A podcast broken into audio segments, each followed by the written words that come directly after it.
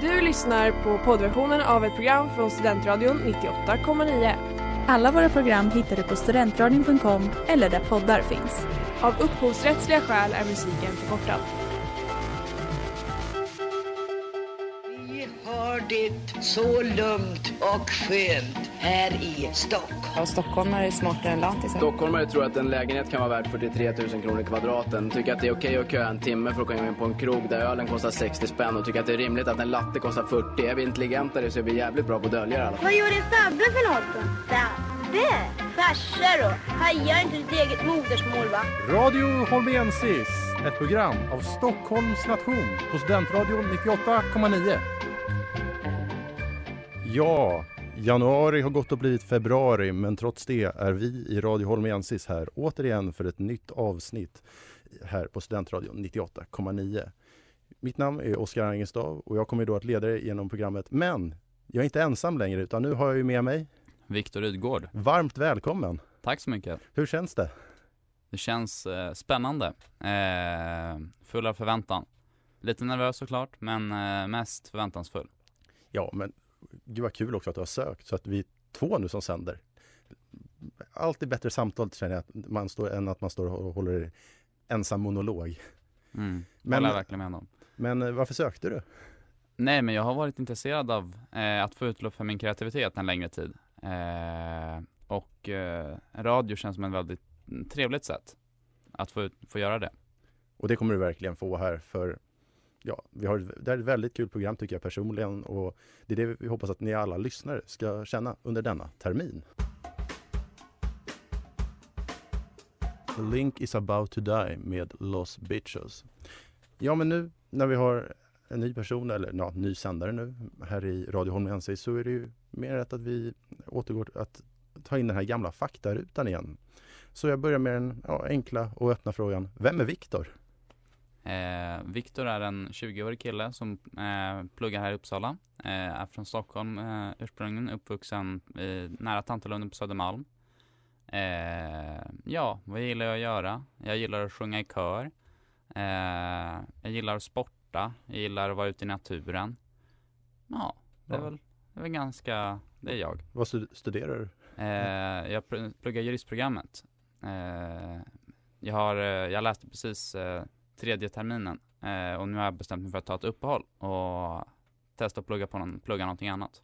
Och ämbete just nu på Stocken? Eh, jag är fanförare och nu även vice radioförman. Ja, och favoritämbete då på Stocken?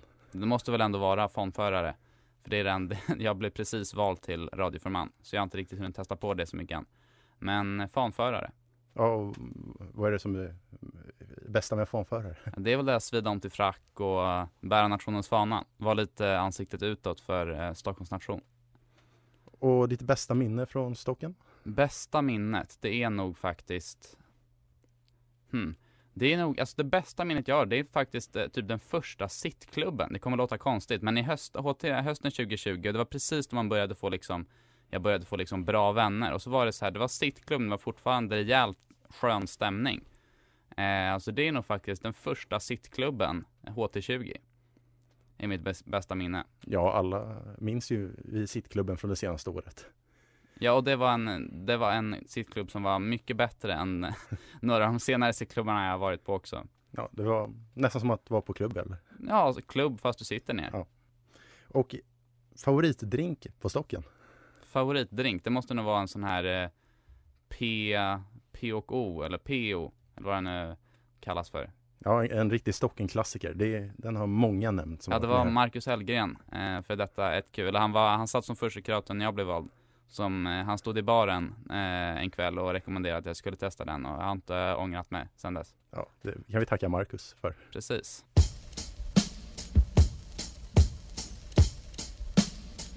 Släpp mig med inom i. Ja, men vi fortsätter med faktarutan. Favoritartist? Favoritartist? Artist. Eh, just nu så måste jag ändå säga att det är en rappare som heter Moana. Yes. Ja, men det är bra. Eh, mm. Vilken låt lyssnar du på repeat just nu? Repeat just nu? Eh, det är lite pinsamt, men Lovet, ett band eh, bestående av killar från min gamla skola, Mariaskolan på Söder, släppte precis en ny låt som heter Kärleksriddaren. Eh, som är, det är ju en, eh, ja, det började ju som, de började som en parodi på Hovet. Eh, och jag tycker att de är väldigt roliga och ser sig själva med glimten i ögat. Eh, och det är en, eh, en skön att lyssna på, Kärleksriddaren av Lovet. Vilken är din favoritlåt all time? All time? Det här blir ju svårt. Eh, men jag tror ändå att det är eh, Norwegian Wood av The Beatles. Ja, Beatles är alltid gångbara. Ja, hela deras album eh, Rubber Soul är ja, väldigt bra tycker jag. Eh, favoritserie, favoritfilm? Favoritserie, Peaky Blinders. Eh, handlar om ett ja, kriminellt gäng från Birmingham eh, i början av nittonhundratalet. Jo, men det har jag sett. Ja, men riktigt vass, och sjätte säsongen släpps snart. Och film? Eh, film. Eh, Saving Private Ryan. Eh, Steven Spielberg och Tom Hanks eh, som regisserar. Ja, det, det mesta, jag känner personligen, det mesta Tom Hanks gör brukar bli bra. Ja, jo. Nej, men det, det som har, även det dåliga är helt okej. Okay. Ja. Eh, vad har du för hobby? Du pratade ju lite om det förut med eh, fotboll. Och... Jag sjunger i kör. Ja. Det eh, är väl min främsta hobby. Jag sjunger i Värmlands nationskör. Eh, tyvärr har Stocken ingen blandad kör än. Vi har bara en damkör för tillfället. Eh, erato. Eh, men, eh, nej, men där sjunger jag. Och sen så gillar jag också lite, som sagt, friluftsliv. Plocka svamp. Jag skjuter pilbåge också. Eh, men det gör jag mest när jag är ute på mitt landställe som ligger ja, en liten ö utanför Norra Lagnö i ja, skärgården utanför Stockholm. Vad vill du att din sista måltid i livet ska vara? Oj. Det är inte något jag går och tänker på varje dag. Eh, men, eh, får se nu. Toast Skagen. Ja, jag älskar Toast Skagen. Ja, men det gör jag med. Mm. Och vem ser du upp till? Vem jag ser upp till? Ja, jag måste ändå säga min förebild är nog en sån som jag verkligen vill vara som. Är nog Dag Hammarskjöld. Eh, han finns ju överallt här i Uppsala. eh, Han växte upp på Uppsala slott. Hans pappa var landshövding. Nej, men Dag Hammarskjöld.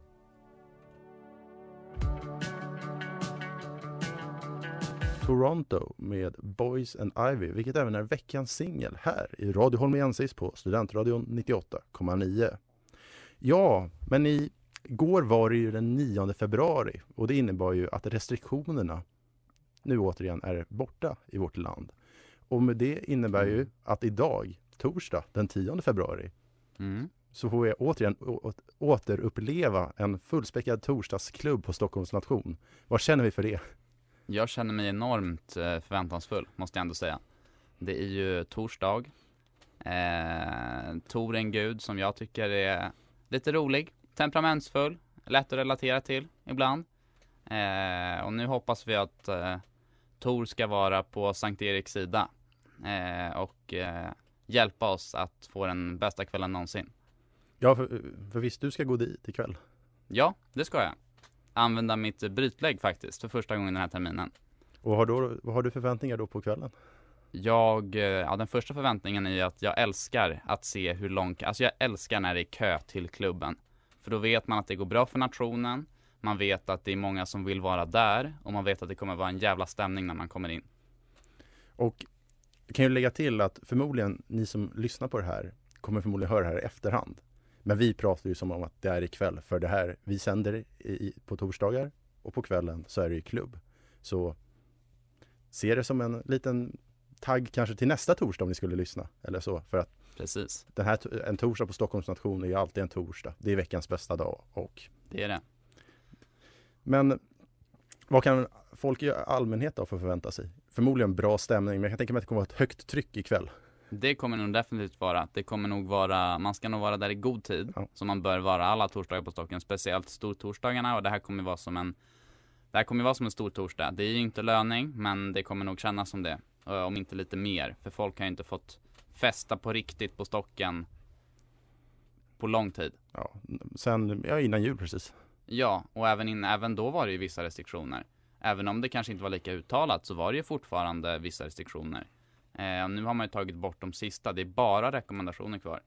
Vilket jag tycker personen är jätteskönt. Och eh, jag har hört att ikväll så kommer det även att tältet att vara ett dansgolv på mm. utegården. Mm. Så att det kommer finnas plats. Det finns många dansgolv och jag hoppas att ni får en helt fantastisk kväll. Ja, verkligen. Jag, jag såg hur hårt våra klubbverkare jobbar med att eh, rensa hela planen från is. Och de saltar och de skottar. Och, ja, det, det är verkligen, det, det ligger mycket arbete bakom när man ska torsta på stocken. Ja, been there, done that. Jag kommer ihåg själv när man var klubbverkare. Det var mycket mm. hacka is där. Ja, nej, jag har också pers- äh, hoppat in när jag såg att min, min kompis tyckte att det var lite tungt, så hjälpte jag till. Även om jag själv inte är klubbverkare eller har jobbat som det, så kan jag verkligen relatera och jag är stolt över hur det arbete som våra ämbetsmän lägger ner. Ja, och det är därför också, för som Viktor sa, det kommer vara kö ikväll. Så om det ni... kommer vara kö ända bort till Värmlands nation och troligtvis längre än så. Ja, ni som kommer ihåg eh, trettionde september. Precis. Kanske inte så långt. Kanske inte, men, men ja, det, det är fortfarande kallt utomhus, men folk är riktigt taggade på klubb. Ja, men vi kan i alla fall säga, vi var ju förbi nationen idag. Ja. Det, var, det var inga som hade övernattat utanför nationen som den gången. Nej, nej, nej det var det inte. Men de börjar nog droppa in. Klockan är ändå börjar närma sig tre här. Eh, och de kan nog börja ställa sig redan fyra, fem i kö, tror jag. Ja, så att när ni hör här, då står folk i kö. Och det är därför vi uppmanar egentligen att engagera er på Stockholms nation. För utöver all den fina gemenskap och allt vad de olika ämbetena innebär, så får man ju även privilegiet att man får gå före i kön.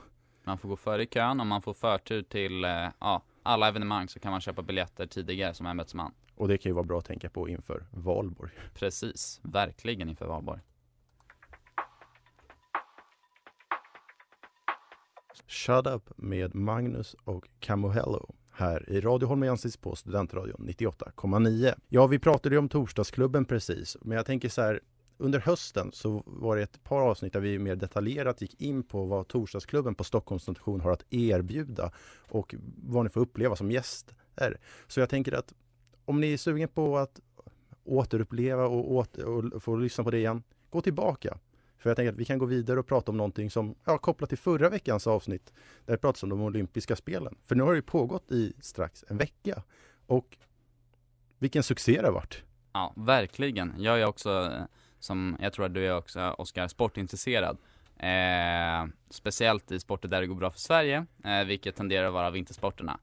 Eh, och det är ju verkligen över förväntan, eh, det som har hänt hittills. Ja, helt fantastiska insatser från flertalet av våra atleter. Vissa besvikelser också, men vi, vi kan ju se förbi dem nu och egentligen blicka mot det som har varit för... Vilka insatser vi har haft. Vilken är din favorithändelse hittills i O S? Alltså min måste ju ändå vara när Nils van der Poel tog igen där. Hans, han tog igen det på sista varvet egentligen mot Patrik Roest. Eh, och han är en person som är extremt inspirerande att både lyssna på. Han är väl artikulerad, han är filosofisk, han tränar som ingen annan. Och han gör verkligen precis tvärt emot alla andra. Han är den som istället för att följa sitt, det, det nederländska sättet där man tränar och har... enligt så här konstnärsregel. Han är den som hoppar fallskärm. Han springer ultramaraton. Han gjorde lumpen som jägare, soldat i Arvidsjaur. Han är en extremt fascinerande människa. Han går verkligen sin egen väg. Jag såg i en intervju med honom att han hade sprungit Kungsleden och den enda maten han fått i sig var ballerinakex. Ja, kanske inte att rekommendera, men eh, han vill bevisa något för sig själv och han klarade av det. Eh, och om man håller på som han gör så håller kroppen kanske inte jättelänge. Men han är medveten, väl medveten om det. Han försöker ju få sina bästa tider just nu när han är i sitt livs bästa form. Men jag tycker också han var så inspirerande att höra efteråt där i en intervju. För han sa där att om han var rädd för att förlora. Han fick en, en sån fråga. Och då sa han att nej, jag var inte rädd för jag hade redan förlikat mig med tanken att det var okej att inte, om jag inte hade vunnit. Mm. Och det på något sätt kanske kan vara positivt i den här världen när det är verkligen att prestera, prestera, prestera och att allt annat, om man inte vinner så går världen under för de här atleterna. Att han ändå presterar och ändå har sådana tankar. Han är, han är en inspirationskälla och så får vi se hur länge han håller på för att han behöver, man märker att han är en person som behöver utmaningar, t- tävlingar. Mm, precis som Armand Duplantis. Han är också, de, har ju, de är ju redan bäst i världen. Men de vill ändå mer. Och det är väldigt fascinerande.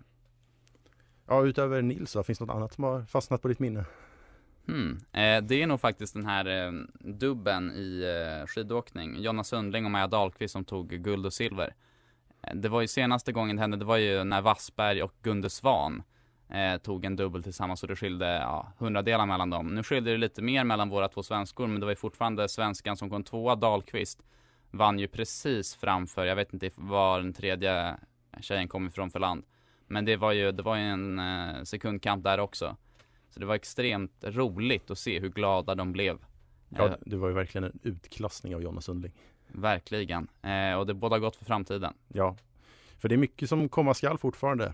Det är många atleter kvar att tävla, och vi har stora medaljförhoppningar fortfarande. Finns något annat att reagera på kring spelet i sin helhet? Spelen i sin helhet? Ja. Jag måste ändå... Det är ju inte kul hur dåligt det har gått för damkronorna, eh, måste jag erkänna, men... När vi slog, jag vet inte om det var Danmark eller Kina, och en tjej som heter Boväng gjorde mål. Eh, tyckte jag var jättekul, för att jag har en, ja, min, min närmsta kompis heter också Boväng. Så det är ju en avlägsen släkting till honom. Och då kände jag att, att Boväng gör mål, och i, vi, vi vinner med två ett. Det var, det var kul. Ja, men det kan jag förstå. Sen om spelningen i sin helhet, det är ju... Det har inte varit så många coronafall eller något sånt som man har hört om. Alltså, det var lite i början där, ja, lite oroligt. Ja, men, men det var bland annat det här curlinglaget hade ju en tränare som inte kunde följa med, men de vann ju ändå brons. Ja. Och det också var ju... en jätteimponerande prestation, måste jag säga. Ja, men det var ju samma sak med puckelpistlandslaget. Deras tränare ju kvar, var ju kvar i Sverige. Ja. Och även... Och ändå så lyckades ja. den tjugoårige Walter Wallberg, som är lika gammal som jag, ta O S-guld. Eller tjugoett år kanske han är, men i alla fall i sitt första O S så tog han O S-guld. Och, men samma sak även med en vallare inom längdskidåkningen. Så att det är ju på förhand, men det är inte så många fall som har uppdagats under själva mästerskapet, vilket ändå tyder på att den här bubblan fungerar. Ja, det är väl någonting som... Jag gillar inte Kina som regim. Jag har inget emot Kina som land och kineser i allmänhet, men just regimen som styr just nu tycker jag inte är så bra. Eh, men de har ju ändå lyckats med eh, coronarestriktionerna. Man kände väl kanske på förhand att om det var något land som skulle kunna ha en sån... Så är det Kina. Ja. ja. nittioåtta komma nio Studentradion Uppsala. Det här är Dennis Pop. Stay tuned. Wave Gods med Nas, A$AP Rocky och D J Premier. Ja, men vi fortsätter med lite om de olympiska vinterspelen i Beijing. Om jag ska ta upp en grej som jag tycker har varit lite häftigt, som, ja, det är inte kopplat till Sverige då. Det var en grej som inträffade igår, den då nionde februari. Det var nämligen amerikanska eh, Lindsey Jacobellis som vann en tävling där i, i snowboard. Och kanske inte så häftigt bara den grejen, men det måste man gå tillbaka till historien för att förstå vad som hände. För att hon har varit, hon gick, när hon Turin-olympiaden tjugohundrasex, så ja, hennes deltagande där har blivit ett av de mest klassiska vinterolympiska händelserna i historien. För att hon var helt överlägsen i det loppet. De är fyra stycken som åker ner för en backe, det är kurvor och det är lite hopp. Hon var helt överlägsen, och i näst sista hoppet så bestämmer hon sig för att hon ska göra ett tri- trick. Hon ska grabba sin bräda. Och när hon gör det så ramlar hon och förlorar guldet. Och sen dess har hon försökt och försökt vinna det här guldet. Men igår så vann hon det. trettiosex år gammal. Hennes femte olympiska spel. Det visar bara att Pierre de Coubertins ledord än, än idag fungerar. Bara fortsätt delta. Mm, men verkligen. Eh, övning ger färdighet. Det är en klyscha, men den, det är en klyscha som är sann. Och så gäller det att ha dagen. Verkligen. Men om, om vi blickar framåt då, vad ser du? Vad det, man kan ju säga så här, imorgon fredag, då ju, ska ju Nils van der Poel åka skridsko igen. Mm. Vi räknar väl båda hem med ett nytt guld till Sverige? Det är, ja, ett säkrare guld, på pappret i alla fall, än det som han tog på femtusen meter, för han är ännu bättre på de långa distanserna. Men utöver det, vad ser du som kl- klara medaljförhoppningar utöver, om vi räknar bort då Nils? Om vi räknar bort Nils, eh, jag vet inte faktiskt. Jag har inte så, så bra koll, utan jag följer mer enskilda atleter som jag gillar. Liksom. Jag gillar Nils van der Poel. Han hoppar ju, han hoppar ju visserligen här i Uppsala nu på sin egen stavhoppsskala. Armand Duplantis hoppade sex noll fyra igår här i Uppsala. Eh, det var hans bästa hopp hittills i år, tror jag. Han hade hoppat sex noll två tidigare, men han hoppade faktiskt sex noll fyra här i Uppsala, representerandes Uppsala idrottsförening liksom. Det var häftigt tycker jag, även om det bara var sponsorer som fick komma för att det var, ja, de hann inte ställa om inför de släppta restriktionerna, så var det fortfarande väldigt häftigt att se. Men om man ska säga någonting då som jag tror om en... Jag kan nästan inte säga att vi bör vinna guld, så är det ju när det är sprintstafett nästa onsdag. Mm. Jag, ser inge, jag ser inte hur något annat land ska kunna rå på Jonna Sundling och Maja Dahlqvist. I alla fall inte Jonna Sundling. Eh, Maja Dahlqvist, det var ju på håret där. Men om hon har en bra dag så kan det bli en dubbel igen, tror jag. Ja, men det, det känns bra. Det, mm. det är ju de två som kommer tävla i lag då också. Ja. Och sen utöver det, ja. vi får väl bara hoppas helt enkelt på, på vad som komma skall. Det, det är mycket kvar. Den tjugonde februari är ju sista tävlingsdagen. Det brukar alltid hända överraskningar i olympiska spel. Jag kan säga att det var ju nog så många på förhand som trodde att Walter Wallberg skulle gå och vinna O S-guld. Jag hörde en i, någon i Sveriges radio som sa det som att, att han slog den här kanadensaren. Det var som om någon hade slagit Ingmar Stenmark när Stenmark var som bäst. Mm. Eller Mikaela Shiffrin när hon var som bäst. Eh, vi har ju flera olika sådana här giganter. Men den, det är ju häftigt och ja, vi får väl se. Men något annat som också är positivt skulle jag säga, det är att det har inte varit så många dopingfall hittills. Nej. Nej, jag tror faktiskt att Ryssland har börjat skärpa sig. Eh, de har ju fått tävla under en ful flagga nu de senaste fem åren åtminstone. Den ja. här konstiga flaggan. Jag tror inte att de vill ha den. Jag tror att de vill ha den riktiga. I alla fall, jag tror Putin har sagt till att nu ska vi vissla, nu ska vi banna mig få visa den viktiga, riktiga ryska flaggan. Eh, och om de bara sköter sig så tycker jag att de borde få göra det. Eh, för jag gillar inte, som sagt, jag gillar inte Putin, jag gillar inte regimen i Ryssland, men jag tycker ändå att om du är olympier i olympiska spelen så borde du få visa din, din eget lands flagga. Ja, det var ju lite komiskt där i herrarnas skiathlon när Alexander Bolshunov, som var så överlägsen, mm. att han då kommer in på stadion och så viftar han den här obundna atleter från Rysslands flaggan. Det, det såg lite komiskt ut. Ja, nej, nej. Han borde ju få viftat med sin, ja. sin flagga, tycker jag. För det, Bolshunovs prestation är också, det är någonting som vi måste prata om. Alltså, den var ju fantastisk. Ja, alltså han började väl buga redan med typ kilometer kvar. Ja, nej men han var ju helt överlägsen. Klæbo hade en dålig dag och dåliga skidor och kände att det här går inte vägen, och då är Klæbo som den temperamentsåkare han här slår av på takten för att spara sig inför nästa, nästa lopp. Bolshunov, han, han är verkligen en arbetsvarg. Det är liksom den här, han, han arbetar, han arbetar, han arbetar och han, nu vann han. Ja. Och just då med, med doping, jag kan ju tillägga att det har uppdagats ett fall och det var en iransk slalomåkare innan han har fått tävla. Men han har inte presterat jättebra tidigare. Och sen är det även en kontrovers nu i konståkning kring det ryska laget. De, de, har inte, de vann guld men de har inte fått medaljer än för att deras underbarn, en femtonårig som vann det, det har... Det finns en di- diskussion där om, eller utredning om eventuellt prestationshöjande medel där. Men ja, det är väl... kul, vi presterar bra och framförallt det uppmärksammas ju flera dagar att vi ledde medaljligan. Mm. Nej, det brukar vi inte göra. Det brukar vara Norge eller Ryssland som leder den. Eller U S A om de har ett bra år. Men... Eh, Kina kan också leda medaljligan för att de har lite, så här, lite udda sporter som de är bra på. Eh, nu är det väl, jag vet inte vad vilka som leder just nu. Det kanske är... Det är Tyskland. Tyskland? Ja. Oh. Eller om Norge gick om idag när Johaug vann. Men... Vi får se helt enkelt. Det är ju ett... Om vi slutar på topp fem så är jag nöjd faktiskt. Ja, det är, det är, ett, man kan säga, det är som ett maraton. Det gäller ju att prestera hela tiden. Precis. Så vi får se. Och det var intressant just att ta upp med Kina att det är lite udda sporter. För jag tänkte på det när jag kollade på invigningen. Mm. Och de som då skulle bära den olympiska flamman. I princip alla var ju short track-åkare. Mm.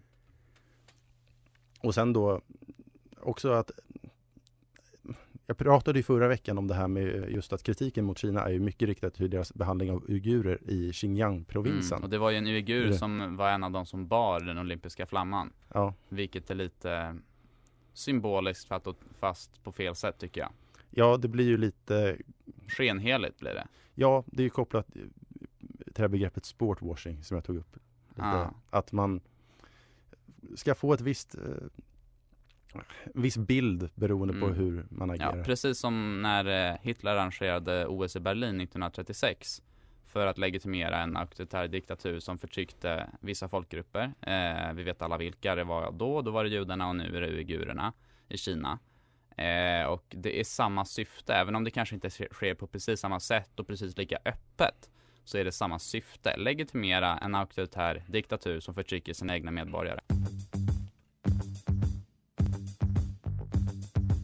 Stay South med Mitski här i Radio Holmensis på Studentradion nittioåtta komma nio. Ja, tredje gången gilt, och då brukar man säga att det blir en tradition, och det var det dags för nu med det här segmentet veckans Rysslandsspaning. Och nu har jag faktiskt tagit tag i saken och gjort en jingle.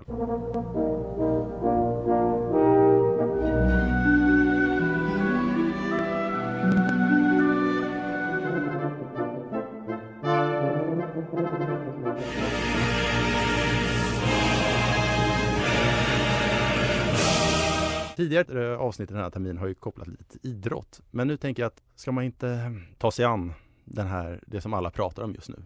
Ja, vi har ju situationen i östra Ukraina. Och då tänker jag så här, istället för att prata om, om det kommer, vad som skulle kunna ske eller inte spekulera i framtiden, men jag bara gå in på, men varför är just det här så viktigt för Putin och Ryssland?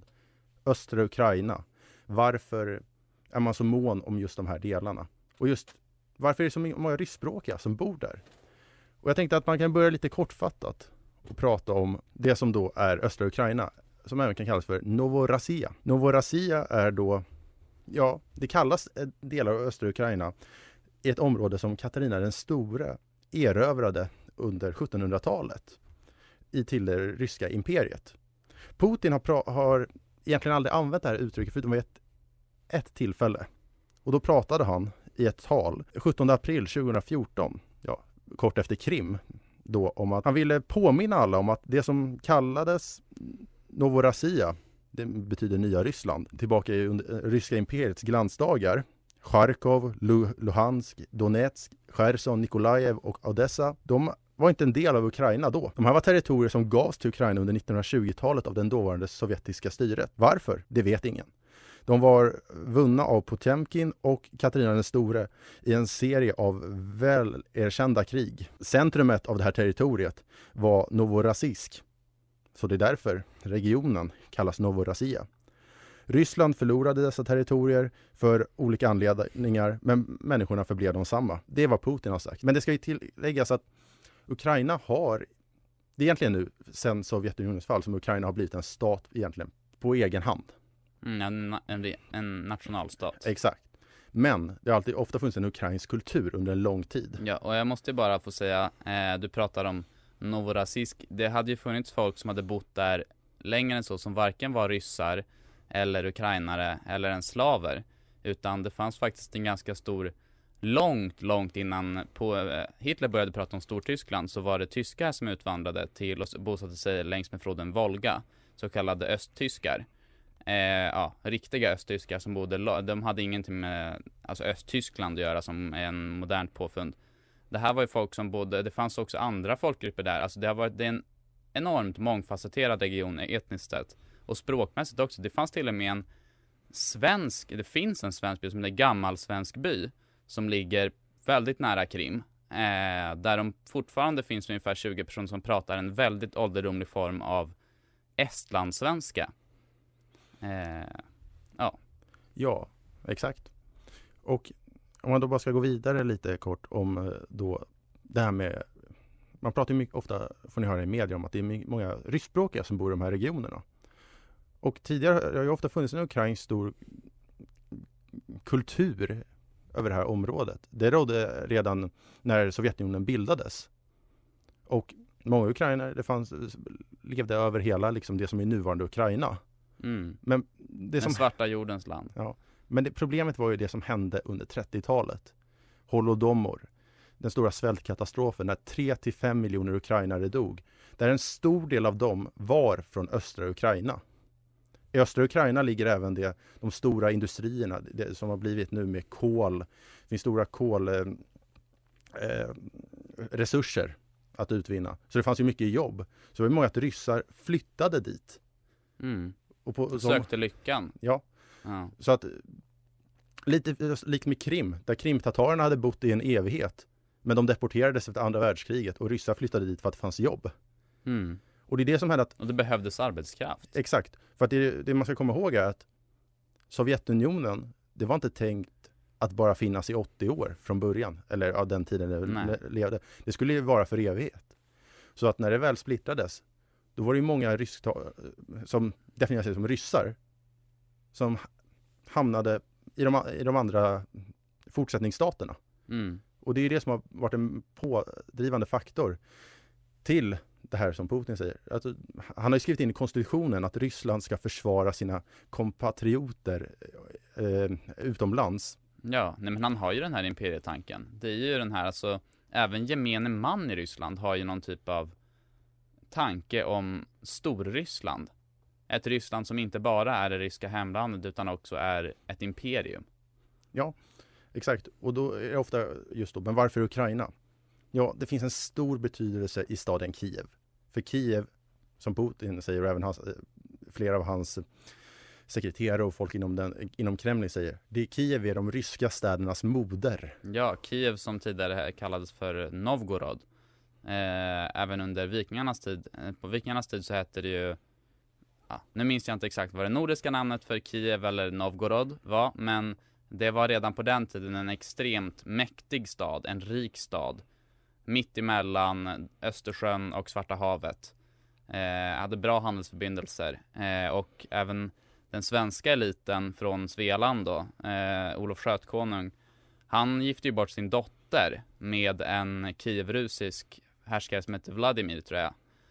Eh, och de fick sedan en son som hette nej, Dimitri. Eh, hon, hette, hon hette Ingegärd då. Eh, eller Ingeborg. Eh, men, och de blev sen då förfäder även till huset Romanov. Även, men det kom ju långt senare.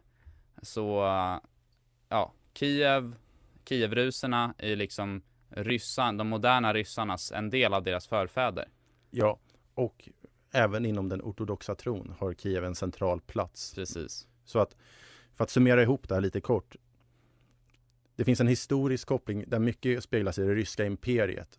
Och där i mångt och mycket, det mesta kan summeras ner till att när Sovjetunionen föll samman, man hade inte räknat med det, men då fick det en geopolitisk verkan i att saker som Ryssland, eller territorier som Ryssland tidigare hade ägt under imperiet, tilldelades andra länder. Och det är den diskussionen som är upp än idag.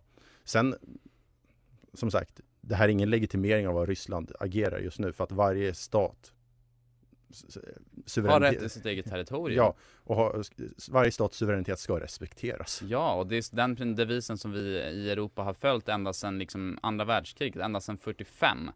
Så har, ja, förutom på Balkan då, så har nationer respekterat andra nationers suveränitet och territoriella integritet.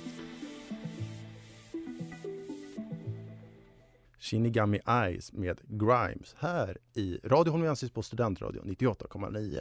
Ja, nu börjar programmet närma sig sitt slut. Och ja, i detta program har vi fått stifta bekantskap med den nya sändaren Viktor. Precis. Och så har vi gått igenom då lite om vem Viktor är. Vi har pratat om att torsdagsklubben nu återöppnar nu när restriktionerna släppte den nionde februari. Vi har pratat om de olympiska spelen. Det kan nog komma igen nästa vecka, för att det håller mm. på en vecka till. Och även hur man, det här sportwashing lite, hur man använder sport för att legitimera en auktoritär diktatur som Kina ändå är i, ja, enligt en oberoende, ja, enligt, ja, många. Ja, alltså de rankas som ett av världens värsta länder när det kommer till pressfrihet bland annat. Ja, demokrati överhuvudtaget. Ja. Ja. Och sen så hoppas jag att ni har fått lite förståelse ändå kring de ryska motiven, eller varför Ukraina har så stor vikt. Ja, och just Kiev. Varför ja. just Kiev? Det återkommer om och om igen. Var- Kiev, det är alla städers moder, kallar ja. man det för. Ja. Ja. Så ja, men Kiev och östra Ukraina. Ja. Innan vi avslutar så tänkte jag bara så här kort ställa den här öppna frågan. Kommer vi att återstifta bekantskap med restriktioner igen? Jag tror ju och hoppas att de inte kommer tillbaka. Jag tror att, vi, jag tror att det någon gång i framtiden kommer komma ett annat virus, så att vi kommer behöva ha liknande restriktioner. Kanske mer genomtänkta och snabbare införda för att förhindra att eh, våra gamla och svaga förlorar sina liv. Vilket ändå har hänt. femton tusen svenskar som har dött under den här pandemin. Det får, vi inte, det får inte förglömmas. femton tusen femhundra tror jag att vi är uppe i drygt nu. Ja, och ja då, jag, jag känner så här att nej, jag tror inte vi kommer få göra det om det inte skulle dyka upp någon ny mutation. Och då där. Tycker jag nästan inte att man kan kalla det för, då är det ju en, ja, det är ett coronavirus, det är det. Men det är ju nästan en ny sjukdom. Ja. Om du jämför med coronavirus variant nummer ett och den som vi är på nu, omikron. Ja, men i alla fall om, om det skulle dyka upp någon ny mutation, då, då, det är då jag skulle säga att inom den, det här året i sådana fall. Då skulle vi i sådana fall få stifta bekantskap. Men jag tror inte att det kommer inte, på sommaren men in, heller. Men inte ja. innan september, för jag tror inte en politiker kommer våga göra någonting nu när det är valår. Och vi som har sänt idag är Viktor Rydgård och jag, Oskar Engestad. Och jag önskar er alla en fortsatt härlig torsdag.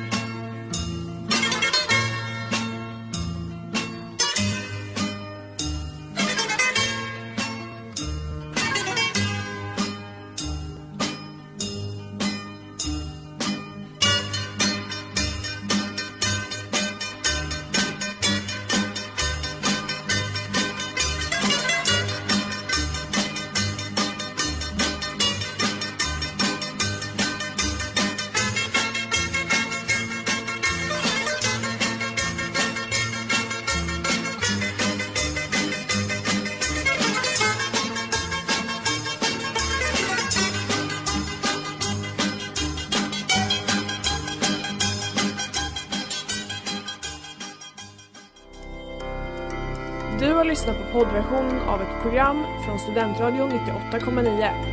Alla våra program hittar du på studentradion punkt com eller där poddar finns. Och kom ihåg, att lyssna fritt är stort, att lyssna rätt är större.